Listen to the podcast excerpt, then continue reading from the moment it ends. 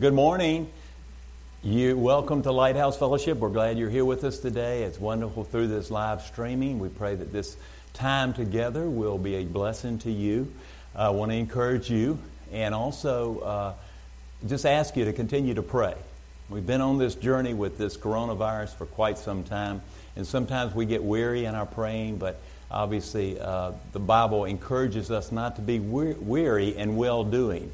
And that well-doing certainly consists of prayer. We need to continue to join our hearts together in unity and pray that God would take this virus out and that people would be healed and also people would be protected.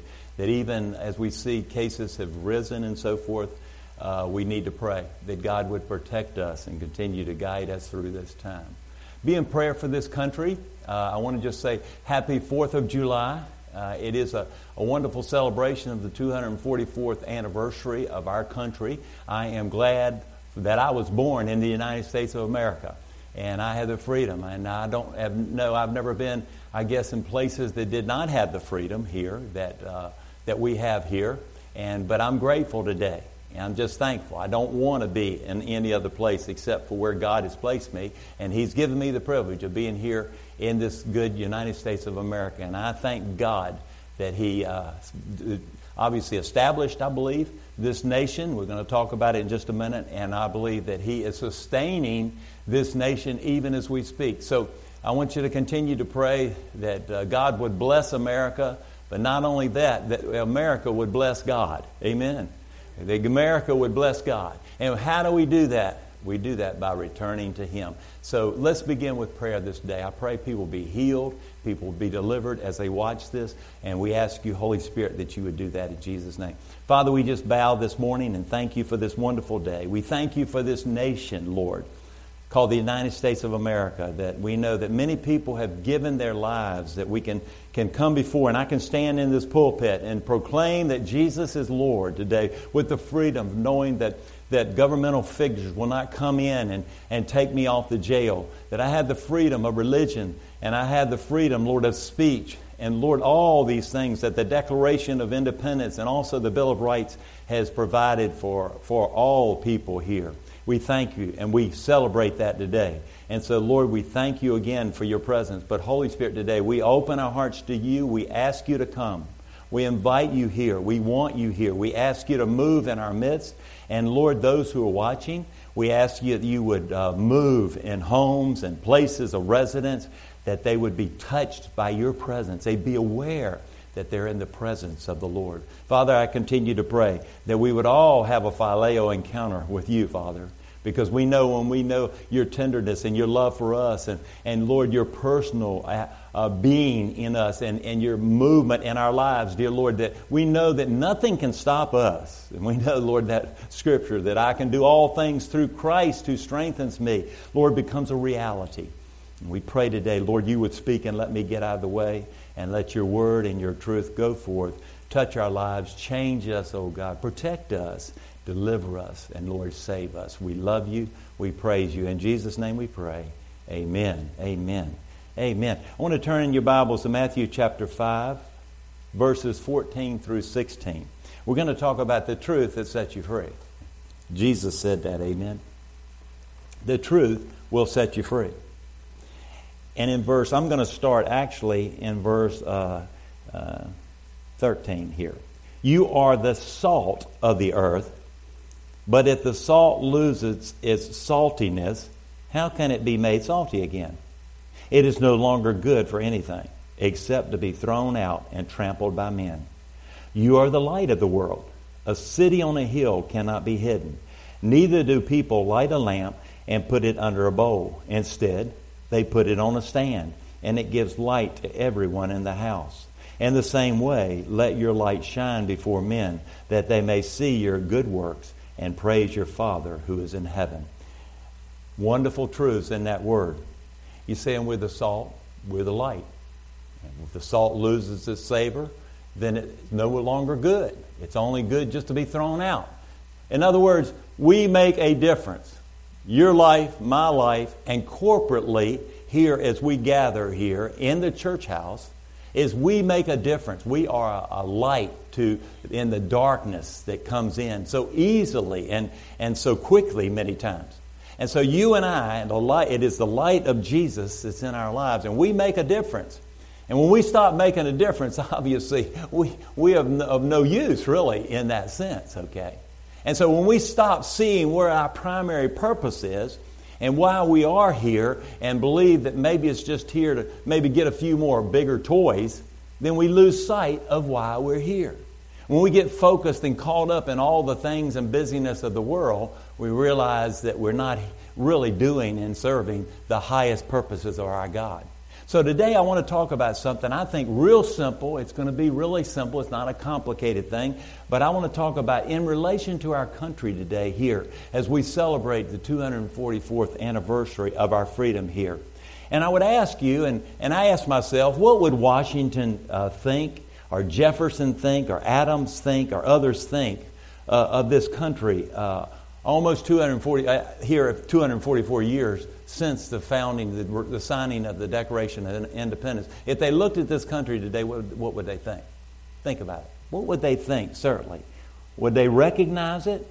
Would they still want to live in it? Has it changed too much?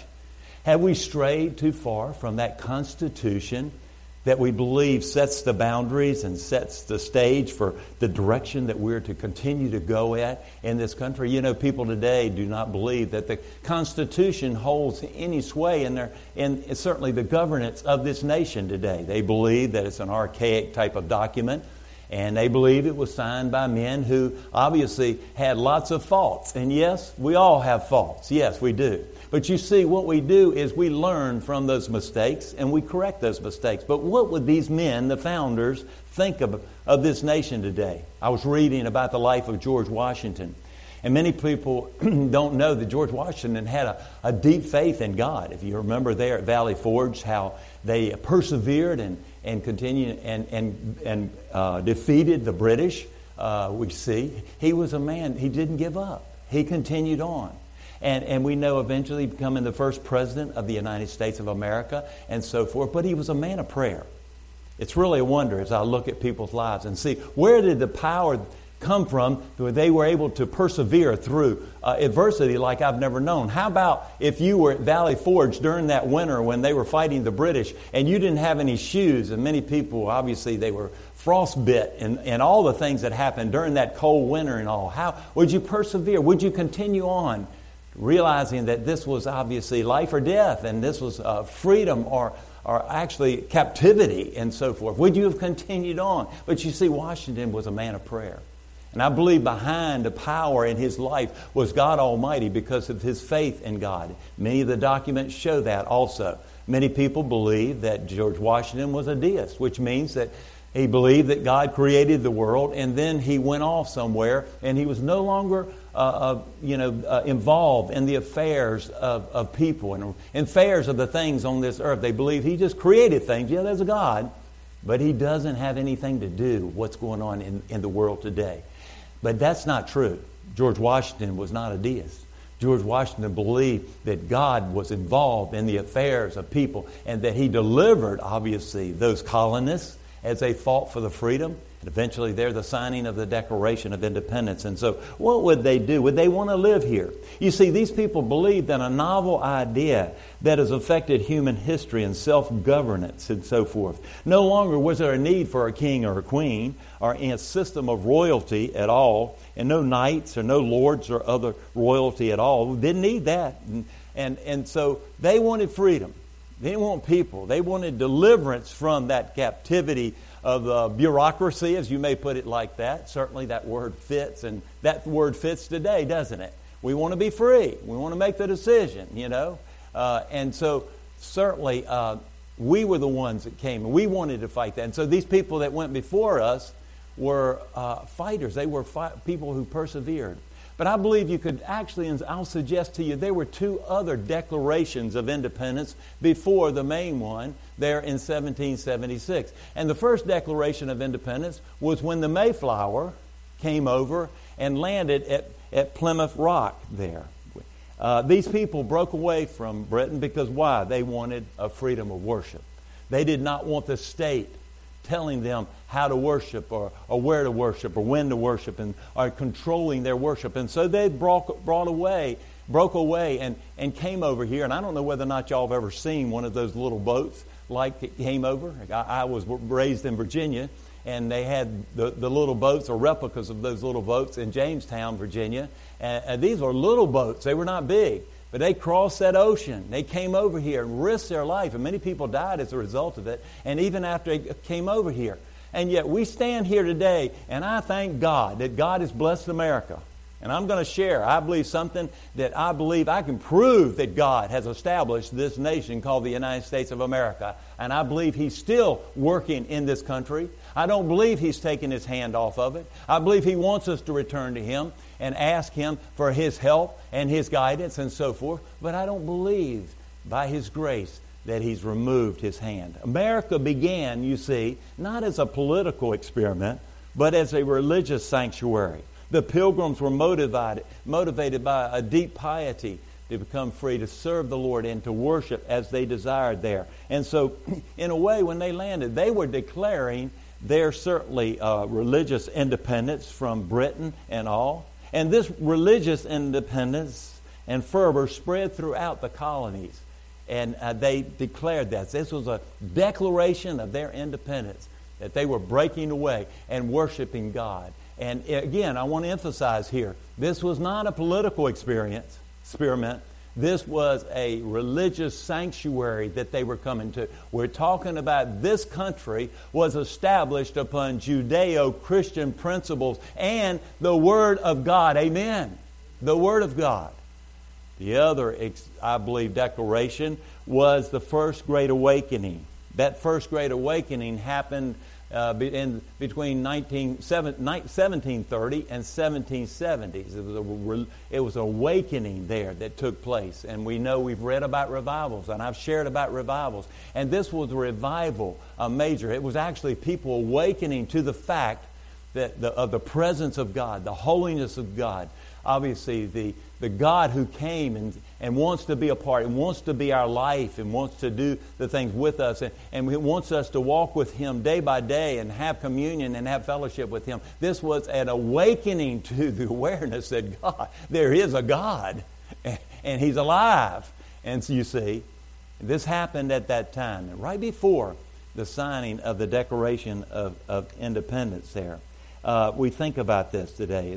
There were many people who were involved in these movements. And we see that these particular spiritual experiences affected their political decisions.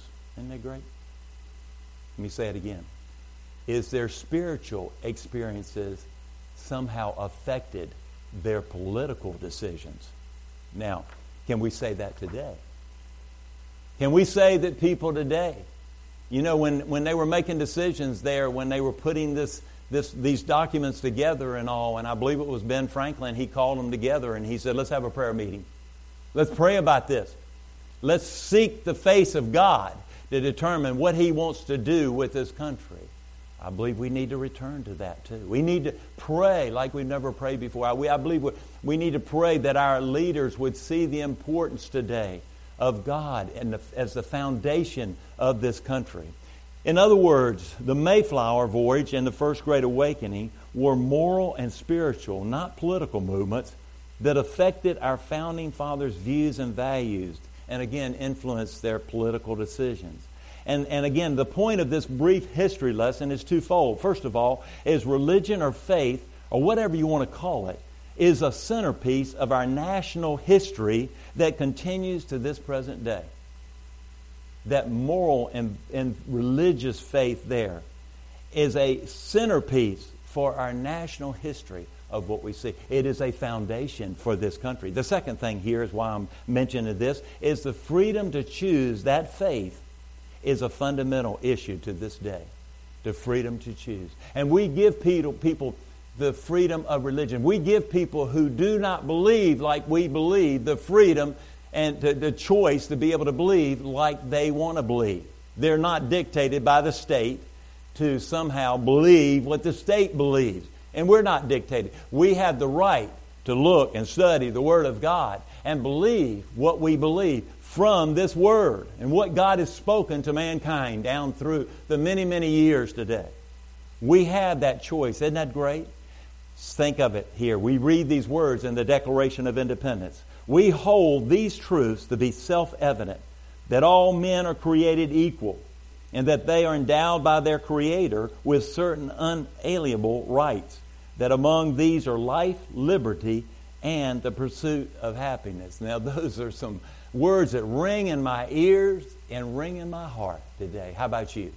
Rings, and I'm telling you, God has given us that freedom. We pursue that happiness and so forth. And so I want to just again today say is that look how God has set this nation up. Think about it. Look how God has established this nation. Here it was as a barren land. Certainly the Indians were over here and all, but all that they had to come over. And obviously as they came over and they traveled from the East Coast to the West Coast, and they established cities and so forth, and they tilled the land and they made a living and so forth. Look how God set this thing up here. I believe that God's hand has been on this nation from the very beginning.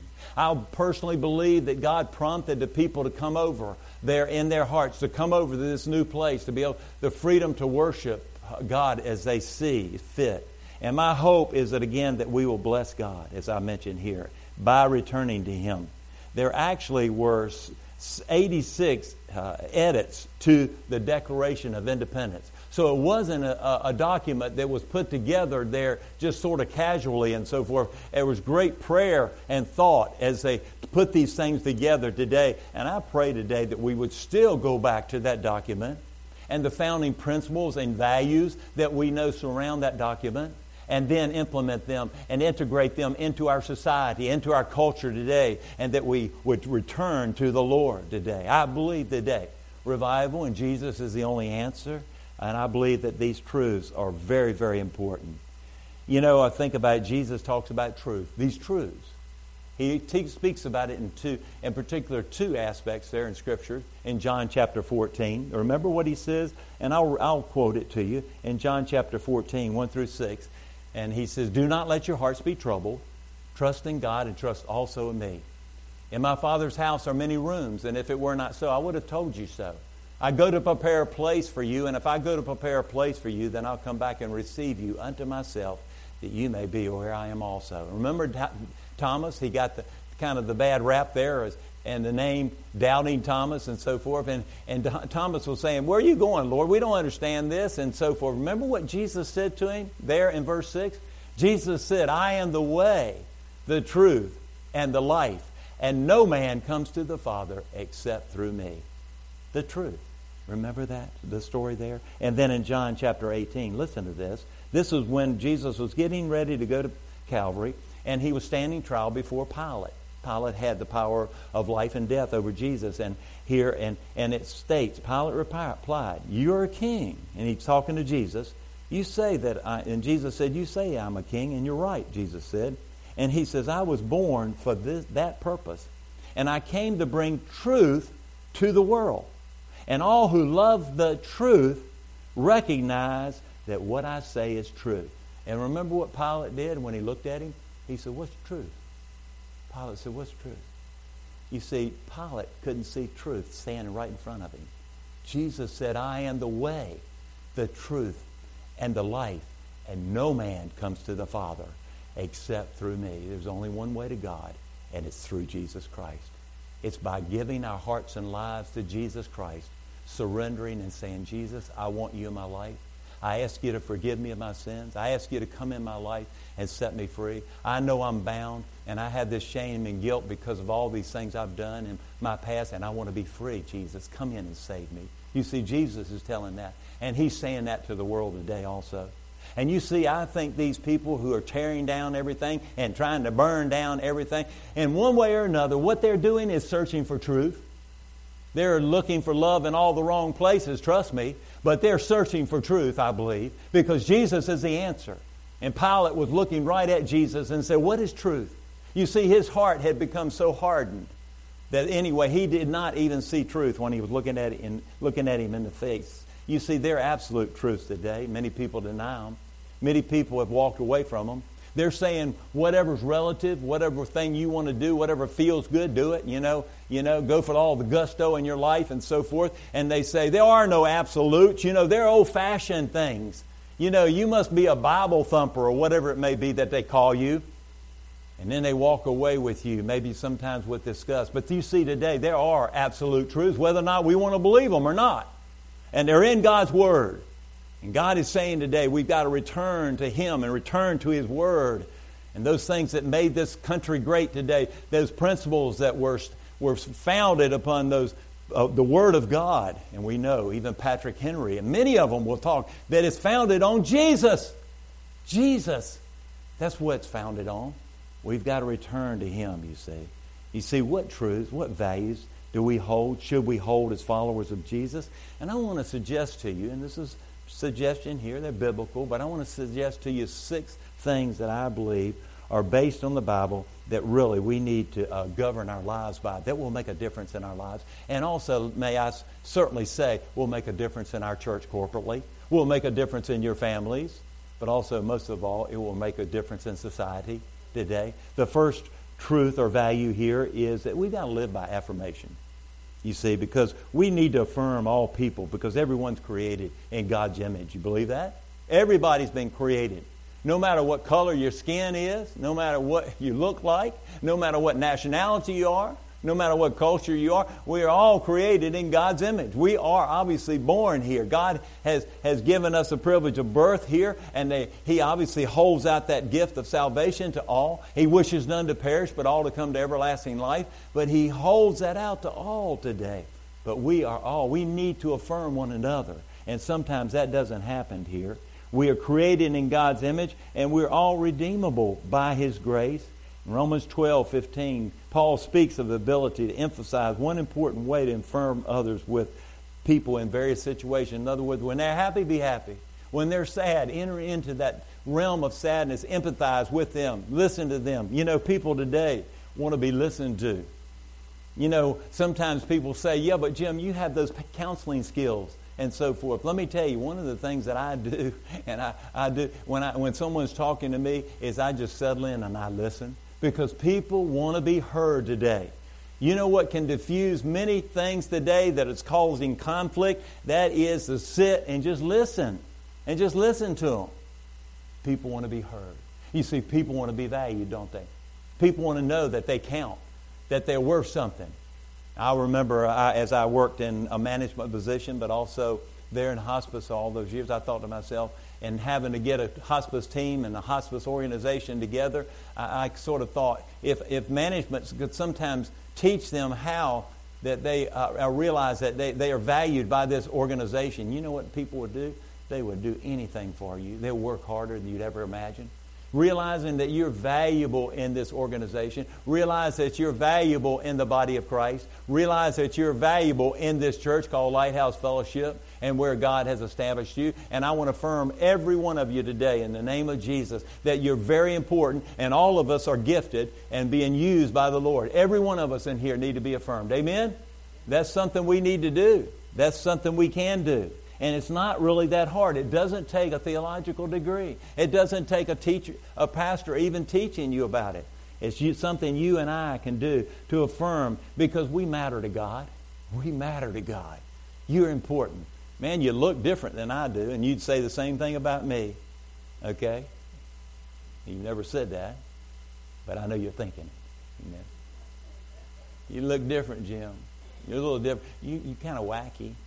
You're kind of different. You're kind of nerdy, Jim, and all. Whatever I am, please affirm me, okay? And so the same way that goes with you, affirm you because you're important and you matter to God. God may be the way I am, cold country boy, English is not real good. And the way of putting things together, computer skills are lacking. All this stuff. But we need affirmation. The second thing here is acceptance. Isn't it simple today? In Romans 15:7, the Word of God says, and Paul is writing this, accept one another, then just as Christ accepted you. In order, what? To bring praise to God. You know what you can do in ministry? You know, obviously, you have gifts, and God releases those gifts as gifts of grace. We don't earn them, but He gives them to us. Why? For the edification of the body, for Christians, and so forth. You may be at Walmart, wherever it may be. But He says here, accept one another for the praise of God. You, in other words, you bless God when you accept people. I may not accept what you do, but as a person, I accept you. You're created in God's image, and so I accept you. I may disagree with you. You may oppose me, and you may persecute me, but I accept you for who you are. I pray for you, but I accept you. You people need to have that, okay? Because rejection, I believe, is one of the things the enemy uses, the enemy of our soul, rejection. People feel rejected. People feel rejected many times by the church.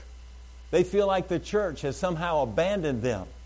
And people feel rejection. They need to know they're accepted. They're important. They matter to God. It's important. Listen to this little story. The story is told of a cowboy who went to church for the first time in his life and related his adventure to a friend. And he says this, I rode up on my horse and tied it up by a tree in the corral. And the friend says, you don't mean corral, you mean parking lot. He said, I don't know. Maybe that's what it's called. The cowboy said, then I went in through the main gate. And the man says, you don't mean the main gate. You mean the front door of the church. Well, anyway, a couple of fellows took me down the long chute. He says, you don't mean the long chute. You mean the center aisle. Well, I guess that's what they call it. And then they put me in one of those little box stalls. You don't mean a box stall. You mean a pew. Oh, yes. Now remember, said the cowboy, that's what the lady said when I sat down beside her.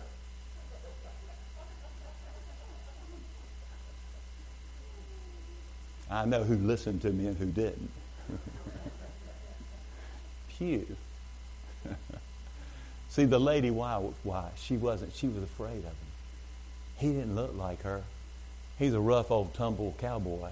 Didn't smell like her, okay? And so, out of that fear, you see what happens in our lives is we fear people, so therefore we reject them and we stay away from them.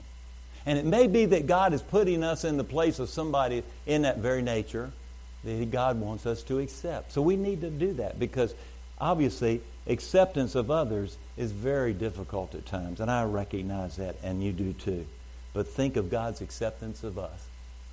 He took me with all my quirks, with all the things in my life and all, and He offered me salvation through Jesus Christ. And I'm grateful. I'll be grateful forevermore. Amen. And so He accepted me, accepted you, and certainly we think of God's acceptance of us. He's holy, we're not. He's righteous, we aren't. He's love, and we make feeble attempts to love, don't we? We make feeble attempts to love, but in His love and mercy, He accepts us, and He makes us new creatures as we accept and receive His forgiveness. Let me ask you on a scale of 1 to 5, 1 being not at all and 5 being really good and so forth. How are you with accepting others? 1 to 5. How? Think about it. The third here value or truth as we think about it, we've got to appreciate people. We've got to thank people. We've got to, you know what I try to make it a point of is when people do something or even when they don't, I many times will say thank you. I'm just getting a habit of saying thank you. And it's not here where I'm not insincere necessarily, but I get in the habit. People I walk up to. Sometimes little teenagers, maybe it might be in McDonald's or someplace, you know, they're trying to make a living or they're trying to work hard. They're there making minimum wage many times, trying to make it through life. I'll thank them for making my sandwich or thank them for doing this or offering me this or that. Thank you. And I express it out verbally. I express it to them. How often do we thank people and just show appreciation for them? Those things that we all can do that's not really hard. How often do we go out of our way maybe to go over and say thank you and so forth? And certainly we need to obviously when we show appreciation through our tipping and so forth, keep in mind there, God has given us, He owns it all. And so often we know the 15% and the 20% and all that. But many times, you know, we look at it and somebody may be working hard and they may have really given good service. And thank you for that good service. Thank you for that, whatever it may be. In 1 Corinthians chapter 12, it says, we now all of you together are Christ's body, and each one of you is a separate and necessary part of it. Think about it here. People here have trouble affirming and accepting what he was talking about in that particular body, because that was a church, the Corinthian church. They were having trouble. They were grumbling. They were doing all these things, and Paul was trying to set them straight. He was trying to give them direction as far as in a godly manner to how to do these things here. I read an article by a lady here that she was working with a particular Baptist church in North Carolina, and she worked for 2 years to help this congregation release the God-breathed ministry dreams inside their members. She continued. Their work was tested within 70 people, hosted a community-wide event that grew as a response to the school shootings in Colorado. As leaders first talked about logistics, many people seemed overwhelmed and thought, you know. Then suddenly one person stood and said, I work with closed-circuit TV. I'll be on the technical team. And then another person responded, I've handed out catering for 1,500 people. I'll serve on the catering team. And when the volunteering stopped, 15 ministry teams had been formed and every need was met. And you see the church accomplished more than imagined because it created equipping culture. All of us have gifts. All of us can do something, can't we? No matter what it is. We need to obviously use those gifts here. And I believe this is a word for the church in America. Everybody needs to come together. And I grew up, it seemed like to me, I was never really, maybe I was taught that and I ignored it. But the pastor did it all. You know, he always did this. And now he's the one, he's paid to do what he's doing and so forth. And so he needs to do it. But I believe the whole body operating the way the church was obviously intended by God Almighty, it could be a powerhouse and ministry to the community and beyond today. So we need to obviously do those things. And we need to say thank you, Father. The fourth truth that we see here is that we need to express love to people because of God's great love for us here. It's important to realize that Paul reminded the Corinthians that love is better than any spiritual gift there could ever be. Love supersedes everything. I can have all the gifts in the world. I can do this and I can do that and minister in the power of God's Spirit and move and the gifts of the Spirit and so forth and all that. But if I don't have love, it's up to no avail. Love in 1 Corinthians 13, you can read it. Love takes all of it. If I don't have love, it's to naught. You see, courage is fear that has been conquered by love.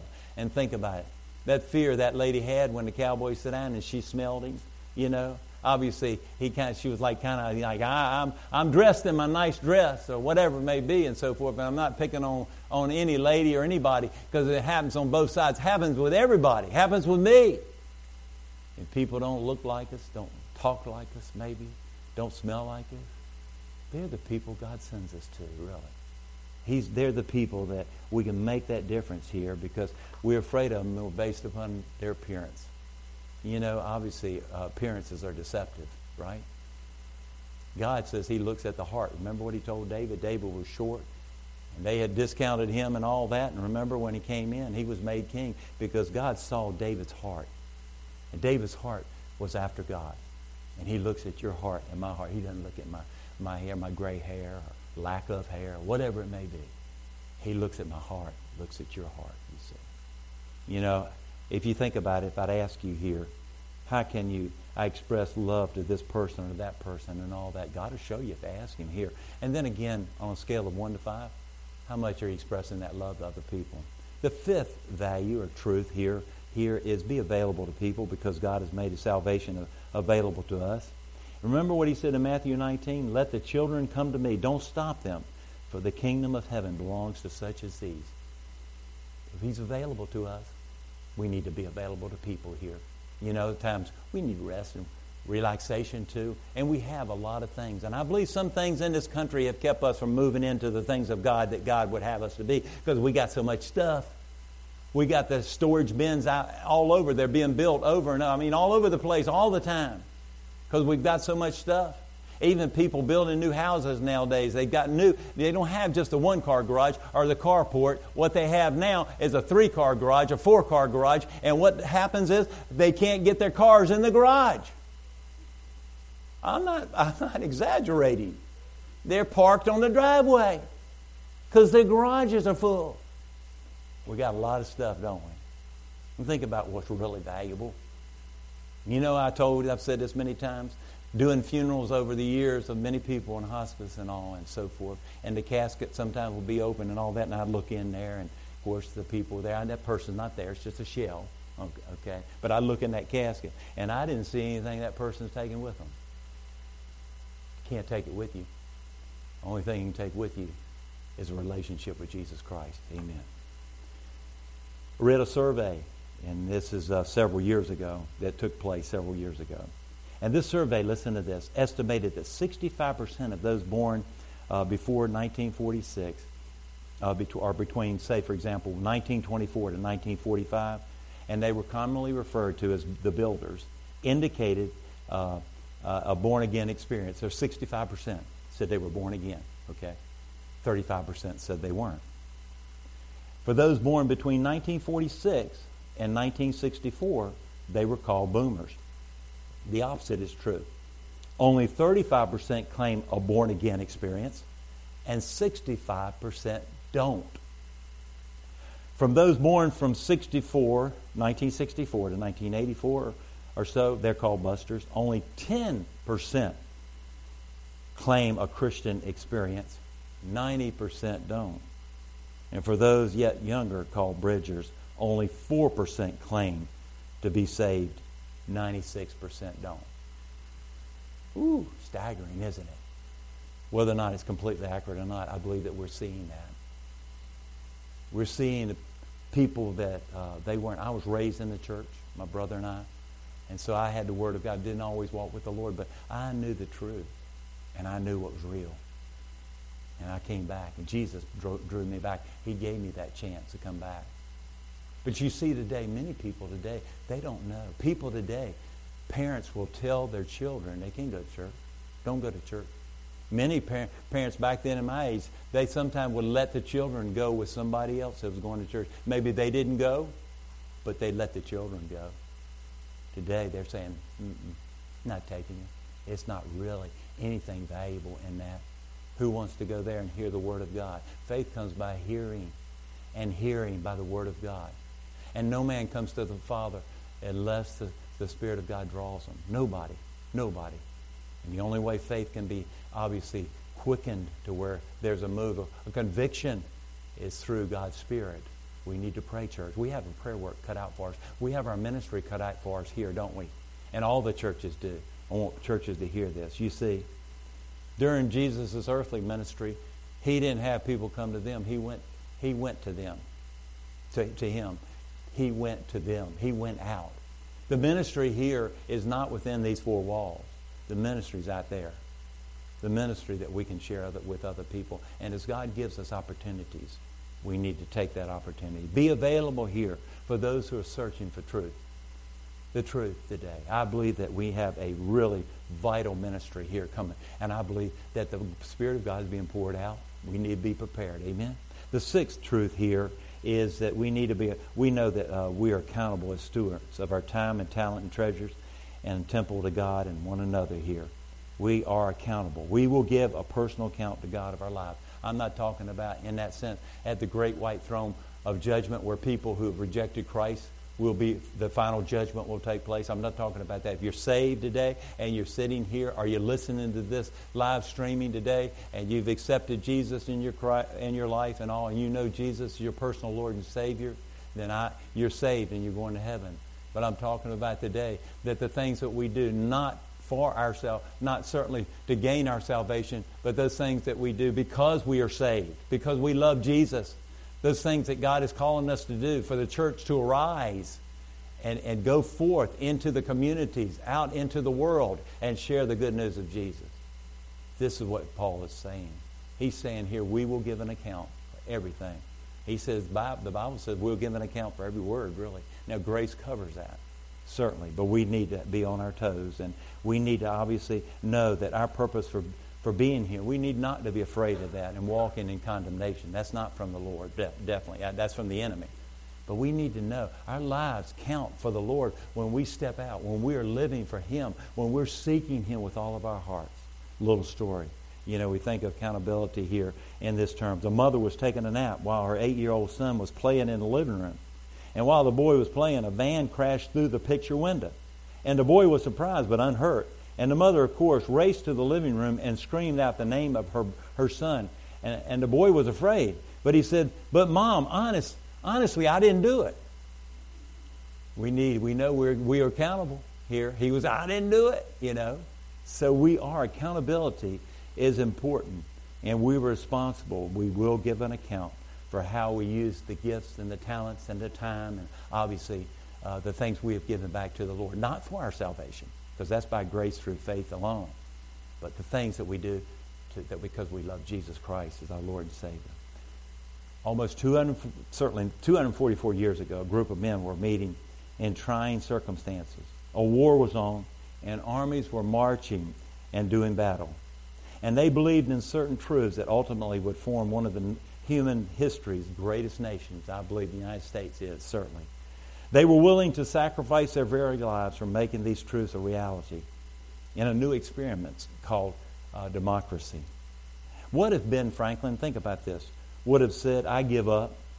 This stuff is too hard. I'm going to fly a kite"? What if George Washington would have telephoned from the battlefield and said, "I can't do this anymore. I'm outgunned, I'm outmanned, and outtrained. I'm going back to Mount Vernon and farm. You get another general"? What if he said that? What if James Madison had said, "This will never work. We can't do it. I don't have time for all this Declaration of Independence work. I'm calling Dolly and telling her, let's start the snack cake business you've been wanting to start"?